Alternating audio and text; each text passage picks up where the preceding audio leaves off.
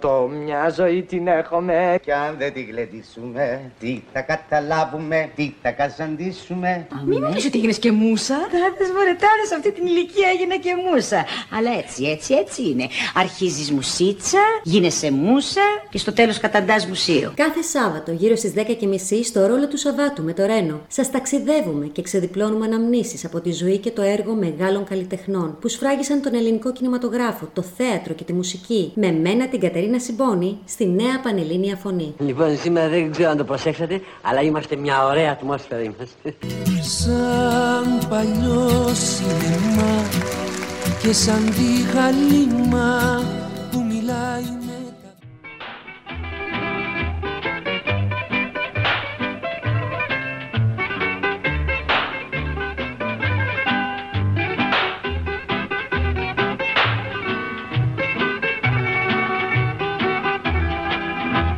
με τα... Απ' της στόχια πια τα κάστρα και απ' τα μαύρα της δεσμά Έχω φύγει μια για πάντα και δεν θα γυρίσω πια.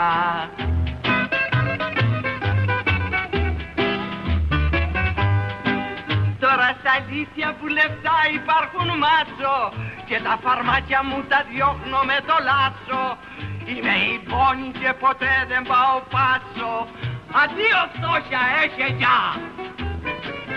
Θα τραγουδώ και θα με μάθει όλη η πλάση. Κι όποια βεντέτα θα μ' ακούσει θα τα χάσει. Μα στη φωνή μου πια μπορεί για να μου μοιάζει. Δεν θα βρεθεί ποτέ καμιά. Το ατού μου ήταν πάντα η γλυκιά μου η φωνή. Μια φωνή γεμάτη πάθος Χρελουδένια κι απανή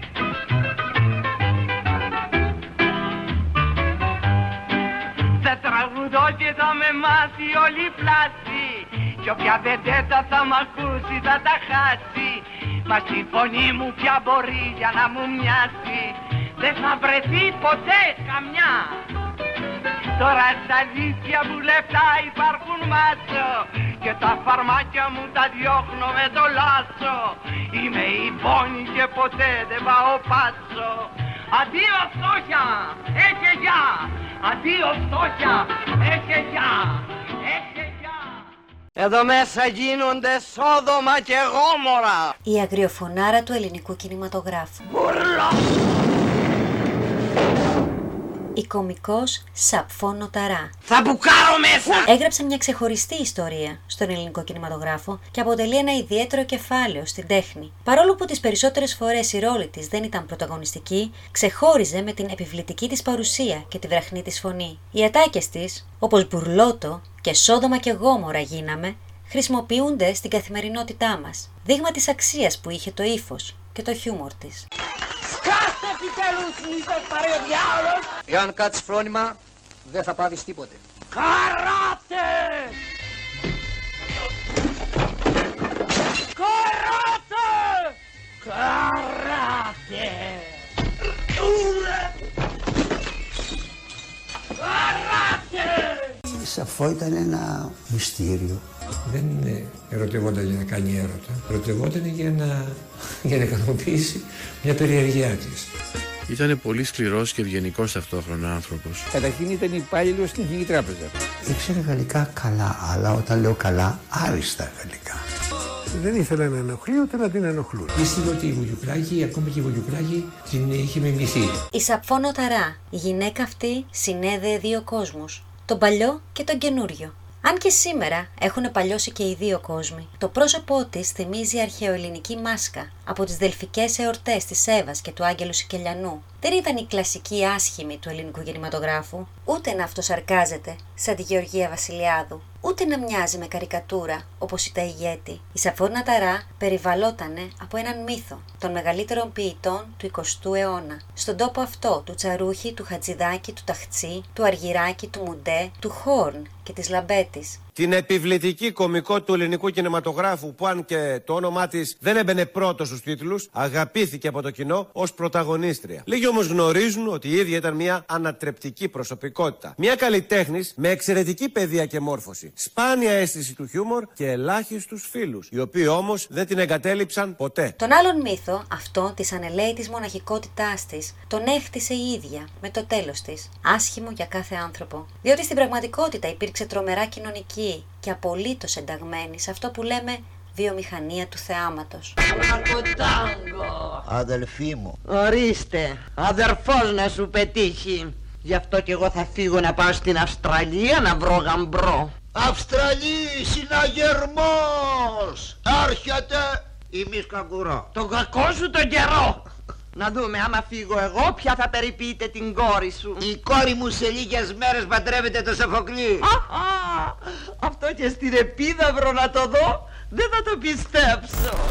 Η Σαφόνο Ταρά γεννήθηκε στα Γιάννενα το 1907. Το πραγματικό της επώνυμο ήταν Χανδάνου. Σπούδασε στην Επαγγελματική Σχολή Θεάτρου και στη Δραματική Σχολή του Πυραϊκού Συνδέσμου. Η Σαφόνο Ταρά ήταν το μικρότερο από τα τρία παιδιά της οικογένειας Χανδάνου. Η μητέρα της ήταν δασκάλα και ο πατέρας της έμπορος. Ο πατέρας της όμως πέθανε πολύ νωρίς. Η μητέρα της, αφού πάντρεψε τη μεγάλη κόρη που είχε, την αδερφή της Σαπφός, την Καλλιρόη, αναγκάστηκε να πάρει την οικογένειά της και να πάνε όλοι μαζί στην Κρήτη, όπου είχε παντρευτεί έναν εύπορο άνθρωπο. Σύμφωνα με φίλους, η απώλεια του πατέρα της και η ξαφνική αλλαγή περιβάλλοντος επηρέασαν καθοριστικά τη διαμόρφωση του χαρακτήρα που ήταν μάλλον σπαρτιάτικος. Είμαι η κυρία Κυριακή και είμαι 900 ετών. Είμαι η κυρία Κυριακή και είμαι 15 ετών και πολύ χαρούμενη. Ποια χαρά είναι μεγαλύτερη, η χαρά των 900 χρόνων ή η χαρά των 15. Εσείς που ξέρετε να ζυγίζετε πρέπει να μου πείτε. Εγώ δεν ξέρω τίποτα. Εγώ ξέρω πως είμαι πολύ χαρούμενη σήμερα. Η Σαφό έφυγε από το Ηράκλειο καθώς χώρισε η αδερφή της και έτσι ήρθε πάλι στην Αθήνα. Κατόρθωσε να τελειώσει την εμπορική σχολή, να σπουδάσει δηλαδή οικονομικά, τη στιγμή που τα περισσότερα κορίτσια τότε δεν τέλειωναν καν το σχολείο. Ώστε έτσι λοιπόν. Τα φάγατε μέχρι δεκάρας και κοροϊδέψατε μια κόρη ορφανή. Και πώς τα εντάξατε μωρά! Δεν μιλούσε για τα παιδικά της χρόνια καθόλου. Η Σαφόνο Ταρά διορίστηκε υπάλληλος στην Εθνική Τράπεζα και έγινε οικονομικά ανεξάρτητη σε νεότατη ηλικία. Γνώριζε άπτεστα τη γαλλική γλώσσα, ενώ το επώνυμο Νοταρά το πήρε από το δρόμο που βρισκόταν η δραματική σχολή στην οποία φοιτούσε. Το 1927 αποφυτά και συνεχίζει τις σπουδές της στον Πειραϊκό Σύνδεσμο. Και από εκεί κιόλας από την οδό Νοταρά του Πειραιά όπου υπήρχε η σχολή πήρε και το καλλιτεχνικό της ψευδόνυμο το Νοταρά. Αλλά άλλοι λένε ότι το Νοταρά το διάλεξε επειδή ε, διαβάζοντας την ιστορία λάτρευε ε, έναν παλιό ήρωα της Επανάστασης, τον Νοταρά και επειδή την είχε εντυπωσιάσει πολύ έβαλε το όνομά της να λέγεται Νοταρά. Δεν ξέρουμε ποια από τις δύο εκδοχές όμως είναι η σωστή. Γιατί η ίδια δεν αναφερόταν σε αυτό πολύ συχνά; Πρωτοεμφανίστηκε στο θέατρο και συνεργάστηκε με τους μεγαλύτερους ηθοποιούς της εποχής. Κοτοπούλη, Κατερίνα, Νέζερ, Λαμπέτη, Χόρν. Τον Αύγουστο του 31, ο διανοούμενος καλλιτέχνης της αριστεράς Βασίλης Ρώτας ενθουσιάζεται από το ταλέντο και την ομορφιά της και την προσλαμβάνει στο θέατρό του. Η Σαπφό με το ταπεραμέντο της δίνει έμπνευση στο Ρώτα που ζωγραφίζει σκίτσα με το πρόσωπό της. Γνωρίζοντας την αγάπη της για μάθηση, της χαρίζει βιβλία. Σε ένα από αυτά η αφιέρωση προκαλεί συνειρμούς καθώς της γράφει. Στην αγάπη μου σαπφώνω ταρά. Ο τύπος της εποχής σημειώνει. Απόψε στο Λαϊκό Θέατρο παίζεται η ωραιοτάτη, τρίπρακτη ηθογραφία Ιχιονάτη. Στο έργο αυτό εμφανίζεται η δεσποινής Σαπφόνο Ταρά, προσληφθήσα τακτικός εις τον Θίασον. Ένα μήνα αργότερα συμμετέχει στον ίδιο Θίασο και η Γεωργία Βασιλιάδου. Η Σαπφόνο Ταρά και η Γεωργία Βασιλιάδου συνεργάστηκαν ξανά λίγα χρόνια αργότερα. Μόνο και μόνο να παίζεις το ρόλο μια σκοτοπούλη στην επαγγελματινή παρά... παράσταση πρέπει να είσαι πολύ καλός ηθοποιός. Εμφανίστηκε και σε πάρα πολλές κινηματογραφικές ταινίες. Αξέχαστη θα μείνει η επιβλητική της φωνή. Άφησε εποχή με τις ερμηνείες στις ταινίες Αχ, αυτή η γυναίκα μου, Η Χαρτοπαίχτρα, Δημήτρη μου, Δημήτρη μου και στο παιδί της μαμάς. Είχε παίξει βέβαια στη Λίκαινα, το Κυριακάτικο ξύπνημα, η κυρά μας η μαμή, της νύχτας τα καμώματα, η κυρία Δήμαρχος. Ο δολοφόνος αγαπούσε πολύ. Ένας Δον Ζουάν για κλάματα. Το ταξίδι, Συνοικία το όνειρο και πάρα πολλές άλλες ταινίες. Η κορούλα σας δεν χορεύει. Πώς χορεύει; Οι νεότεροι που γνώρισαν τη Σαπφόνο Ταρά από την κινηματογραφική της καριέρα σε μεγάλη ηλικία δεν φαντάζονται ότι στα νιάτα της ήταν ένα πλάσμα με χάρη και σπουδές κλασικού χορού. Σωτήρη. Δεν ξέρω αν έχετε την πληροφορία αυτή. Έκανε και χορό. Ήταν μια ασκημένη υποκριτική γυναίκα. Δεν ήταν τυχαία. Λάτρευε πάρα πολύ το χώρο και γι' αυτό έβλεπε και πάρα πολλές χορευτικές παραστάσεις. Την έκρυβε την ομορφιά της και ωραίο σώμα. Το έκρυβε το σώμα. Αυτό που φανδιά πράγματα δεν είχαμε δει ποτέ. Γιατί εγώ τη γνώρισα και από νέα. Πώς ήταν. Ήταν. Όλα τα έκρυβε. Άλλος ένας κινηματογραφικός μύθος για τη Σαφόνο Ταρά είναι ότι πρόκειται για κομική ηθοποιό και όμως ξεχώρισε στην αρχαία τραγωδία με το Εθνικό Θέατρο. Είχε παίξει και σε αρχές τραγωδίες, στους χορούς αρχές τραγωδίες, στο Εθνικό Θέατρο και αυτά. Αλλά βέβαια όταν έκανε μια αυστηρή μητέρα ήταν υποχρεωμένη, εφόσον ήταν πολύ καλή ηθοποιός, κάπως να είναι ένας διαφορετικός άνθρωπος. Συνεργάζεται με τον Δημήτρη Ροντήρη στο Εθνικό και συμμετέχει στο χορό της Ηλέκτρας. Το μόνιμο παράπονό της ήταν ότι δεν της πρότειναν ποτέ να παίξει στην Επίδαυρο.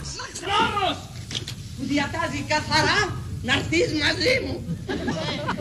Άκου και φρένο. Το Κοινοβούλιο των Αθηναίων αποφασίζει εάν αν νέος επιτιμεί νεαντινά απαγορεύεται η μεταυτή συνουσία εάν πρώτερον δεν εκπληρώσει το καθήκον του προς τα σγυρεωτέρα. Συνδεόταν με στενή φιλία με τον ζωγράφο Γιάννη Τσαρούχη και τον συγγραφέα Κώστα Ταχτσή. Συχνά ενσάρκωνε την αυταρχική και άσχημη γυναίκα, αν και δεν της άρεσαν καθόλου αυτοί οι ρόλοι. Αισθανόταν αδικημένη και πίστευε ότι είχε το ταλέντο για να υποδηθεί και άλλους χαρακτήρες. Η Σαπφόνο Ταρά ήταν περιζήτητη νύφη. Σε μια περιοδία της με το θέατρο βρέθηκε στην Αλεξάνδρεια. Εκεί δέχτηκε πρόταση γάμου από έναν εργοστασιάρχη που την είχε ερωτευτεί παράφορα. Παρόλο που φίλοι και γνωστοί μιλούσαν για μεγάλη ευκαιρία, η ίδια τον χαρακτήριζε Φραγκενστάιν και απέρριψε την πρόταση. Ο υποψήφιος γαμπρός ήταν ευκατάστατος και θα μπορούσε να βοηθήσει τη Σαπφό να απογειωθεί επαγγελματικά. Εκείνη όμως δεν τον άντεχε και απέστρεφε το βλέμμα της από το άσχημο πρόσωπό του. Έλεγε μάλιστα πως αν θα δεχόταν την πρόταση θα ήταν σαν να πουλάει την ψυχή της για την καριέρα της και έτσι ο δεσμός με την Αλεξάνδρεια έληξε πριν καν αρχίσει. Είτε πολίτρια σε ένα ζαχαροπλαστείο και ερχόταν ένας ωραίος λοχαγός και αγόραζε σοκολατάκια για να γλυκαίνεται. Και στο τέλος γλυκαθήκατε κι εσείς. Αχ, ναι. Ήλπιζα πως δεν θα με ξεχάσει. Και σας ξέχασε; Δεν ξέρω, δεν τον είδα από τότε. Πάνε 25 χρόνια. Φαντάζομαι το θυμό σας. Θυμό; Αχ, αν τον πετύχω καμιά φορά, ακόμα βαστάει ο θυμός μου. Μία φορά ε, τρώγαμε ένα γλυκό στο κουκάκι σαν ζωχροπλαστείο και ξαφνικά ε, ορμήσαν 4-5 τραβεστοί γιατί οι τραβεστοί αγαπούσαν τρελά τη σαφώ και τις φέρανε γαρδένιες, λουλούδια και κάναν χαρές και όλα αυτά. Και όταν φύγανε τις είπα βρε σαφώ μήπως είσαι και εσύ τραβεστή και το κρύβεις και με καταράστηκε και με έβρισε και μου είπε ότι δεν είμαι, είμαι κανονική γυναίκα και ότι εγώ στα νιάτα μου είχα ερωτευτεί έναν αντάρτη αλλά πήγε ο ανόητος στο βουνό και τον πιάσανε και τον εκτελέσανε. Και, και έτσι δεν μπόρεσε να ολοκληρώσει και αυτό το ε, ειδήλιο. Τον αντάρτη τον ήθελε και τον αγαπούσε και είχαν σχέση πιστεύω. Κατά τη διάρκεια των γυρισμάτων της ταινίας Κυριακάτικο Ξύπνημα, η Σαφόνο Ταρά γνωρίστηκε με τον Γιάννη Τσαρούχη. Μία μέρα ο Τσαρούχης την πλησίασε και της εξομολογήθηκε ότι ήταν ερωτευμένος μαζί της. Μάλιστα της είπε πως οι δύο τους θα μπορούσαν να κάνουν και ένα παιδί. Εκείνη πίστεψε ότι πρόκειται για πλάκα, με συνένοχο τους συναδέλφους, τον Δημήτρη Χόρν και την Έλλη Λαμπέτη. Η Σαφό όχι μόνο απέρριψε τον Τζαρούχη, αλλά τον έβρισε με το γνωστό της ταπεραμέντο. Όταν κάποια χρόνια μετά οι δυο τους θυμήθηκαν το περιστατικό, ο Τσαρούχη επέμεινε ότι η πρότασή του ήταν αληθινή και καθόλου φάρσα. Τότε η Σαφό κατάλαβε ότι μιλούσε σοβαρά και κατέρευσε με αυτήν την αποκάλυψη. Άλλος ένας έρωτας είχε μείνει ανεκπλήρωτος για την ηθοποιό. Στην κατοχή υπέφερε όπως όλοι και έπαθε ζάχαρο λόγω της κακής διατροφής. Έτρωγε πολλά γλυκά γιατί δεν είχε λεφτά για να τρώει φαγητό και τα γλυκά την χορτένανε. Έτσι απέκτησε το ζάχαρό της. Ο Μίμης Φωτόπουλος είχε πει για εκείνη την περίοδο. Πηγαίναμε σε ένα ταβερνάκι, πίναμε ρετσίνα και τρώγαμε χαλβά. Πάει στην κουζίνα και διαλέγει ένα μεγάλο ψάρι και το έφαγε όλο. Τη λέω μπράβο, έχετε πολύ όρεξη, ας πούμε. Λέει, ορκίστηκα όταν τρώω να μην αφήνω τίποτα, ούτε μία μπουκιά. Γιατί είδα ε, στην κατοχή, είδα παιδί, μικρό παιδί να πεθαίνει από την πείνα. Μια φορά μας είχε κάνει ένα βραδινό έτσι, μια σύνταξη η Αλίκη μετά την παράσταση και έφαγε, δεκα- έφαγε 18 κεφτέδες. Και της έλεγε θα σκάσεις.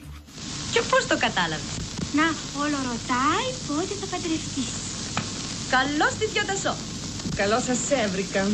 Πώς έγινε και μας θυμήθης. Τι ντροπές πράγματα ήταν τούτα. Και στέκει να μην έγινε τίποτα. Να πατήσει πόδι στο σπίτι του αν έσφιξε ο τόπος. Το 1951 κάνει την πρώτη της κινηματογραφική εμφάνιση στην κοινωνική ταινία Λίκαινα της Μαρίας Πλητά, της πρώτης Ελληνίδας σκηνοθέτηδας. Υποδίθηκε μια αυταρχική γυναίκα. Η ταινία απέσπασε τον έπαινο της Ένωσης Κριτικών Κινηματογράφων. Κυρία Μαρικό, τι κάνεις εκεί; Τίποτε. Άτιμο. Ναι, είναι μέσα; Στο μπάνιο. Ο Μπάμιας ο ραυνιαστικός της; Το δωμάτιο της Νίνας. Σκοπεύετε να βγείτε όσο... Ναι, σκοπεύουμε Η να... Σαπφό στην αρχή της κινηματογραφικής της καριέρας συμμετέχει σε διάφορες ταινίες μόνο για λίγα δευτερόλεπτα. Γεγονός που τη στεναχωρούσε. Η οικία Θανασίου Τρέντι παρακαλώ. Εκεί, στο πρώτο σπίτι δεξιά. Ευχαριστώ πολύ. Πάντοτε πίστευε ότι την είχαν ρίξει. Αυτό είναι σίγουρο. Αυτό το βάζω 10 υπογραφές. Αυτό της είχε προκαλέσει και ένα μειονέκτημα νομίζω. Την έκανε να αισθάνεται λίγο έτσι λοβή. Λίγο έτσι που έκανε όλα αυτά τα περάσματα χωρίς να έχει σημαντικό ρόλο. Ωστόσο, συμβιβαζόταν για να έχει δουλειά. Για να ζήσει καλά, ε, πήγαινε και για ένα μεροκάματο. Δηλαδή πήγαινε στις ταινίες, πώς πάνε τώρα οι ηθοποιοί που είμαστε σε κρίση και πάνε για ένα 50 ευρώ, έτσι πήγαινε και σαφό. Παρόλη την οικονομική της δυσκολία, δέχεται να συμμετάσχει αφιλοκερδός στην ταινία «Συνοικία το όνειρο» του Τάσου Λιβαδίτη και του Κώστα Κοτζιά σε σκηνοθεσία Αλέκου Αλεξανδράκη. Εκεί πιστεύω ότι μπορεί και να μην πήρε χρήματα, γιατί εκεί ήταν μια ταινία που έγινε μέσα από μεράκι αριστερών ανθρώπων. Είναι το καλύτερο δείγμα νεορεαλισμού του ελληνικού σινεμά. Άχρηστος, σαν τον πατέρα του, να. Από το πρωί ως το βράδυ κάθεται. Μα είναι τυφλός. Να πάει να ζητιανέψει. Ο Αλεξανδράκης εκεί είναι υπέροχος. Η Γεωργούλη, η δε Σαπφό αυτό που έκανε, την κουρασμένη γυναίκα στη σκάφη να βρίζει τον τεμπέλη άνδρα, σαν μοντέλο δηλαδή αυτού του είδους, ήταν αρίστη, αρίστη. Ο κακορίζικος. Μια πολιτική ταινία που άφησε εποχή γιατί προέβαλε την κοινωνική εξαθλίωση φτωχών περιοχών της Αθήνας. Το έργο λογοκρίθηκε και κόπηκαν πολλές σκηνές με τον ισχυρισμό ότι προσβάλλει την Ελλάδα. Πού να ξυπνήσει ο κουτεντές.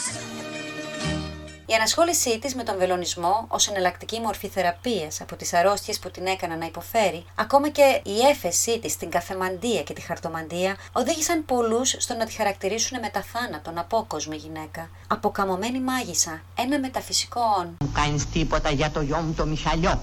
Γιατί θα ρω πως τον έχει τρελάνει μια ξετσίποτη που του κάνε μάγια. Η Σαπφό υπήρξε προληπτική και όσο μεγάλωνε τόσο πιο πολύ πίστευε ακόμη και στα μάγια. Άρχισε να φοβάται ότι τη κάνουν μάγια. Και μου το έλεγε αυτό, ότι τη κάνουν μάγια, ότι βρίσκει διάφορα αντικείμενα κλπ. κλπ. Είχε αυτές τις φοβίες. Δεν άφηνε κανέναν άνθρωπο να μπει στο σπίτι της. Γιατί ήταν και πολύ προλη- προληπτική. Πίστευε ότι το κακό μάτι, αν τη βλέπαν δηλαδή οι γειτόνισσες ή αν έμπαινε κανένας, θα τη ματιάζανε και αυτό το κακό μάτι θα την ε, κατέστρεφε εν τέλει. Μία φορά που της είχα θαυμάσει το, το ρολόι, τη είπε τι ωραίο ρολογάκι που φοράς αυτό. Ήρθε την άλλη μέρα και μου είπε το ρολόι μου ανατινάχθηκε. Μου το μάτιασες. Τι έγινε βρε σαφό. Πήγα να ανάψω κάτι ναι και, και δε- το ξέχασα πάνω σε ένα μάτι που είχε και ψήθηκε το ρολόι της. Σε αυτά ήταν μάτι και τέτοια φοβόταν πάρα πολύ. Ο ερμηνευτής Ηλίας Λιούγκος είχε την τύχη να ηχογραφήσουν ντουέτο το τραγούδι στην οδό του Μπλαμαντό του Χατζηδάκη σε στίχους του Jean Paul Sartre, μεταφερασμένους από τον Αλέξη Σολομό. Κάτι που δεν γνωρίζει πολλοί κόσμος είναι ότι η Σαπφό αδυνατούσε να κάνει την τραγουδίστρια και να συνοδεύσει τον Λιούγκο. Γι' αυτό και τελικά απήγγειλε το κείμενο ενώ ταυτόχρονα φωνητικά έκανε ο Μίνος Αργυράκης.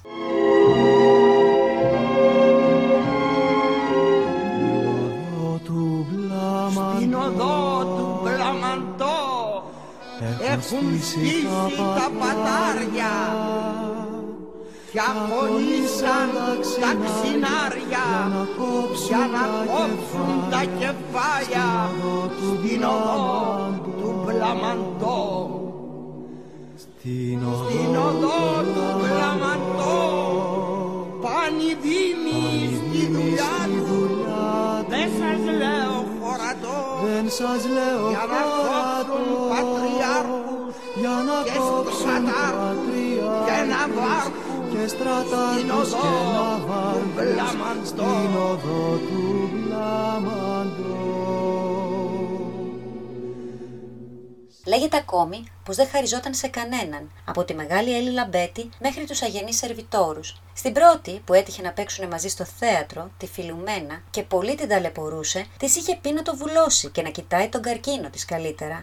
Σε έναν σερβιτόρο πάλι που τη σέρβιρε και γελούσε, είχε πει το εξής: Τι γελάς, βρε, εδώ δεν είμαι ο ρόλος, εδώ είμαι η κυρία Νοταρά. Είναι σαν να σε συναντήσω εγώ κάπου έξω, στην πανεπιστημίου ας πούμε, να σε γνωρίσω και να σου πω: Φέρε μου γρήγορα ένα νερό. Ο επιστήθιος φίλος της, ποιητής, Ματθαίος Μουντές, λάτρεψε την ανάγνωσή της στον έρωτα στα χιόνια του Αλέξανδρου Παπαδιαμάντη. Θυμάται τα φορέματά της, όλο μαύρες βούλες από τα καψίματα των τσιγάρων και τον χρόνο που περνούσε πάνω της, όχι τόσο ως καταστροφέας της σωματικής της ευθυτένειας, όσο ως ρημαχτής της εσωστρεφικής της ζωής. Και εφόσον επαληθεύεται συνεχώς η μοναδικότητα αυτής της ηθοποιού, επανερχόμαστε στην Οταρά ξανά και ξανά, ίσως για να εξηλαιωθούμε με μια ετεροχρονισμένη συγγνώμη, αφού ως γνωστόν δεν αναγνωρίστηκε ποτέ στην πραγματική της διάσταση.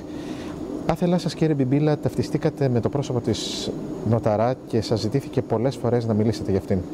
Υποψιαζόσασταν τότε πως θα σας άφηνε μια τέτοια παρακαταθήκη; Ομολογώ πως δεν είχε περάσει ποτέ από το μυαλό μου, αν και εκείνη με το γνωστό της κακό χιούμορ, μερικές φορές που βγαίναμε έξω ε, για φαγητό ή για θέατρα, επειδή τη συνόδευα πάρα πολύ τακτικά, μου έλεγε «Ξέρεις γιατί άρχισε μαζί μου, γιατί θες να γίνεις εξώφυλλο».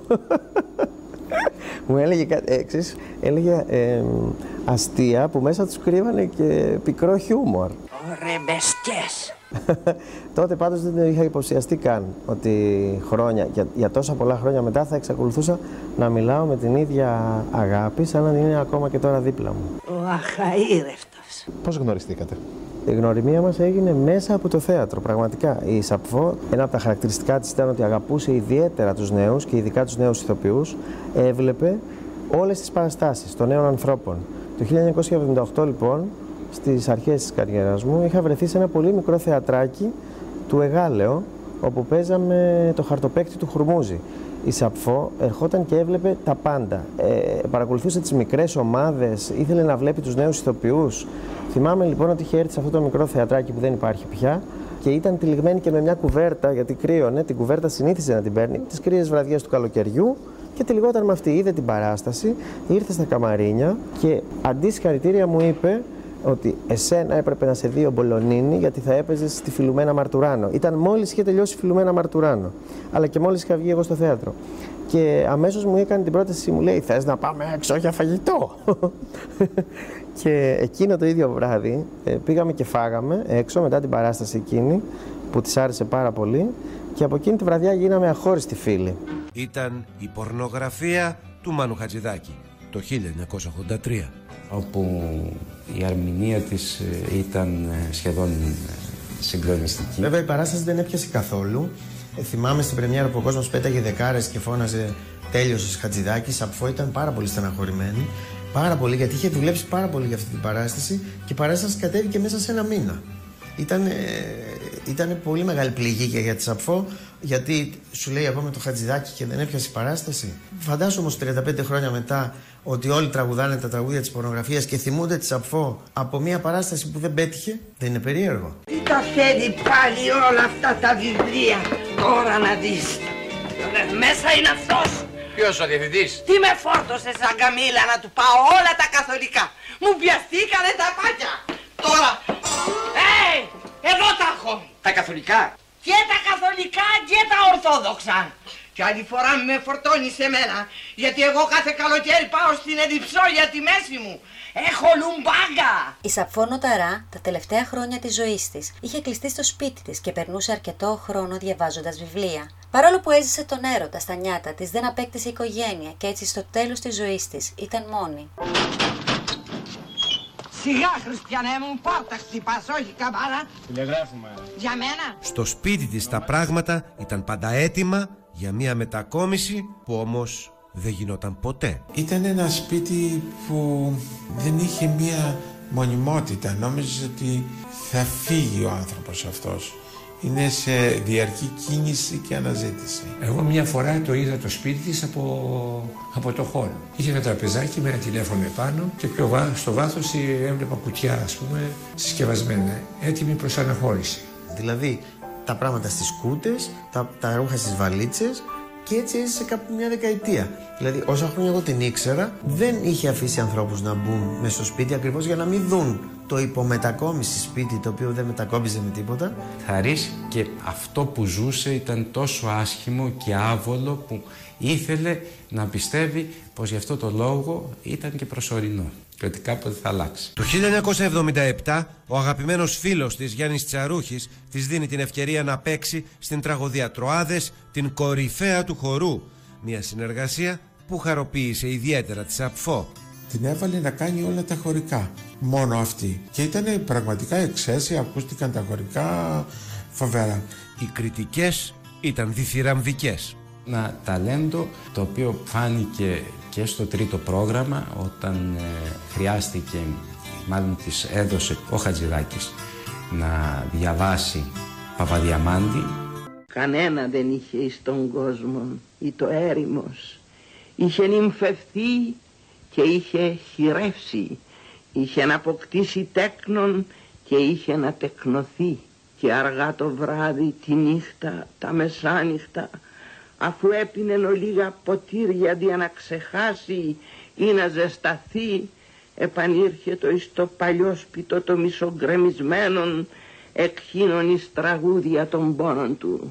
Σοκάκι μου μακρύ στενό με την κατεβασιά σου, κάμε και με ένα γείτονα με τη γειτόνισά σου, άλλοτε παραπονούμενος ευθύμος. Γειτόνισα, γειτόνισα, πολυλογού και ψεύτρα, δεν είπες μια φορά κι εσύ, Γιαννιό μου, έλα μέσα. Πέθανε εντελώς μόνη και αβοήθητη, σε διαμέρισμα που διέμενε επί της πλατείας Κουμουνδούρου, στον αριθμό 22. Το ενίκιο του οποίου πλήρωνε κάποιος νέος επιχειρηματίας, θαυμαστής της. Ψάχνοντας όμως για τη Σαπφό, ανακάλυψα ότι φήμες λένε ο νεαρός άγνωστος επιχειρηματίας που πλήρωνε το ενίκιο ήταν ο συνάδελφός της, ο Δημήτρης Χόρν, που δεν επιθυμούσε σχετική δημοσιότητα. Τα έκανε αυτά ο Χόρν. Τη βρήκαν δύο μέρες αργότερα, έπειτα από αναζήτηση. Οι άνθρωποι παρακειμένου εστιατορίου που συνήθιζε να πηγαίνει. Η αστυνομία διέριξε την πόρτα και τη βρήκανε νεκρή στις 13 Ιουνίου του 1985. Τα σαντέ ήταν, όπως γράφεται, τα τσιγάρα της που ποτέ δεν αποχωριζόταν. Ωστόσο, εκεί που κάποιος θα προσπερνούσε αυτή τη λεπτομέρεια, εσείς την τονίζετε και την αναλύετε. Τι σήμαινε αυτό το πακέτο με τα σαντέ για τη Σαφώ. Ήταν μία επαναστατικότητα ε, μέσα στα πλαίσια της νομιμότητος. Γιατί όταν άρχισε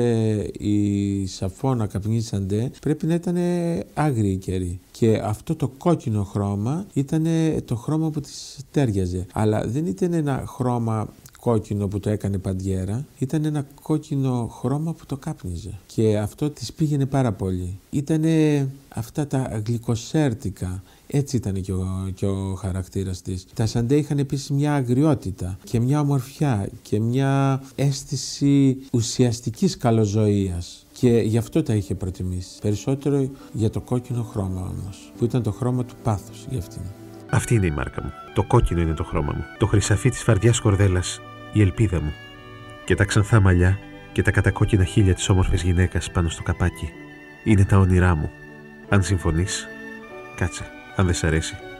Σήκω και φύγε. Όταν οι αστυνομικοί ερευνούσαν το μικρό διαμέρισμά της, εξετάζοντας την περίπτωση δολοφονίας, τα μόνα πράγματα που βρήκαν ήταν χαρτόκουτα, πολλά χαρτόκουτα, που δεν περιείχαν απολύτως τίποτα. Κυδεύτηκε σε στενό κύκλο στο νεκροταφείο του ζωγράφου, παρουσία της Αλίκης Γεωργούλ και της Δίνας Κόνστα. Η μόνη της απόγονη ήταν ανήψια. Η Σαπφόνο Ταρά δεν ήταν απλά η Μαριγό που χασμουριότανε προκαλώντας το θυμό της προληπτικής κυράς στη χαρτοπέχτρα, ούτε η σουρεαλιστική καρικατούρα που φώναζε καράτε και ξυλοφόρτωνε άντρες στη σειρά. Δεν ήταν ακόμα εκείνη η στριφνή γυναίκα στη συνοικία το όνειρο, που όλη την ώρα έβριζε τον άντρα της στο μάνο κατράκι ως ρεμπεσκέ, μα την ίστατη στιγμή η τρυφερότητά της προς το πρόσωπό του έφερνε δάκρυα στα μάτια των θεατών. Περισσότερο, η Σαπφό ήταν ένα κινούμενο μπουρλό του, που άνοιγε πόρτες, εισβάλλοντας και κουβαλώντας τον δρόμο μιας πηχτής αδυσόπιτης ερημιάς. Γράφεται πως οι άνθρωποι του θεάματος δεν τη φέρθηκαν καλά. Σήμερα πλέον, μετά από όλα αυτά τα χρόνια, μπορούμε να αντιληφθούμε πως ο ρόλος της υπηρέτριας την αδίκησε. Κάτι παρόμοιο σας έχω ακούσει να λέτε και για τη Γεωργία Βασιλιάδου. Γιατί πιστεύετε πως συμβαίνουν αυτά τα πράγματα στη χώρα μας; Μέσα στο θέαμα συνήθως, αυτές τις εποχές κυριαρχούσαν οι άνθρωποι που ήταν σύμφωνοι με την εποχή. Ήταν δηλαδή καλοσυδερωμένοι εντός των πλαισίων και είχαν απορρίψει τις ρίζες τους. Η Σαφώ αυτό δεν το είχε κάνει ποτέ. Ήταν ολόκληρη, ήταν ατόφια, είχε τα αγκάθια της, είχε τις ε, κοιλότητές της, τις εχμέ της. Ήταν γνήσια, ήταν αληθινή. Ήταν σαν αγρι... αγριόχορτα, δεν ήταν ένα λούδι του κήπου. Ήταν ένα δέντρο του δάσους. Και ε, σαφώς μέσα στην πραγματικότητα που ξεκινούσε στην Ελλάδα μετά τον πόλεμο, ε, ένας τέτοιος άνθρωπος δεν μπορούσε να είναι πρωταγωνιστής. Έπρεπε να είναι σε δεύτερους και τρίτους ρόλους. Έπρεπε να είναι το φόντο. Έπρεπε να είναι ο άνθρωπος ο οποίος ε, κατά κάποιο τρόπο τον έχουμε για τις βαριές δουλειές και για όλα αυτά τα πράγματα. Δεν ήταν η γυναίκα με τις τουαλέτες. Ε, η ομιλία της, η φωνή της ήταν ένας χήμαρος, ήταν από ηχοχρώματα, από αναμνήσεις, από ήχους, από οσμές ελληνικές. Μιλούσε την καθαρεύουσα εκπληκτικά. Έδινε ύλη στην δημοτική γλώσσα. Ήταν δηλαδή ήταν ένα σύμπαν. Και τότε οι ταινίες δεν θέλανε το σύμπαν μέσα. Θέλανε ένα καλά ελεγχόμενο τετράγωνο καθώς πρέπει. Και γι' αυτό υπέστη όσα υπέστη. Είναι σχεδόν σίγουρο πως αν ζούσε σήμερα η Σαπφόνοταρά, αν γινόταν δηλαδή να παραταθεί τόσο η ζωή ενός ανθρώπου, δεν θα έπαιζε στο θέατρο, δεν θα το είχε ανάγκη, δεν θα ήταν τόσο μόνη όσο ενδεχομένως ένιωθε λίγο πριν το τέλος. Δεν ξέρω. Ίσως είναι που εκείνη η αστεία τάκα της Εδώ μέσα γίνονται σόδομα και γόμορα πάει με όλα σήμερα, με αυτή την πτωχευμένη χώρα. Όπως έγραψε ο Μουντές το Δεκέμβριο του 1985, λίγους μήνες μετά την αναχώρησή της, η Νοταρά καλλιέργησε με πείσμα την ερημιά της σαν ένα φυτό εσωτερικού χώρου, με ημίφος άνυδρα και με μια σπαρακτική καρτερία. Βλέπω, μεγαλώνουν τα μάτια σου παιδί μου για να κοιτάξεις πιο πέρα από μένα. Βλέπω, μεγαλώνουν τα πόδια σου παιδί μου για να μου φύγεις. Βλέπω, μεγαλώνουν τα χέρια σου παιδί μου για να με σπρώξεις. Βλέπω, μεγαλώνουν οι δρόμοι σου παιδί μου για να με αφήσεις στο πεζοδρόμιο. Βλέπω, μεγαλώνουν οι σκέψεις σου παιδί μου. Για να με ξεχάσεις. Ξέρω, εγώ μεγάλωσα τα μάτια σου, εγώ μεγάλωσα τα πόδια και τα χέρια σου, εγώ μεγάλωσα τους δρόμους και τις σκέψεις σου, εγώ σε μεγάλωσα παιδί μου και δεν με νοιάζει, καλά είναι κι έτσι, καλά είναι κι έτσι, παιδί μου.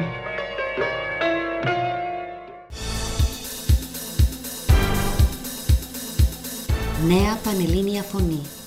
1422 Μεσαία Κύματα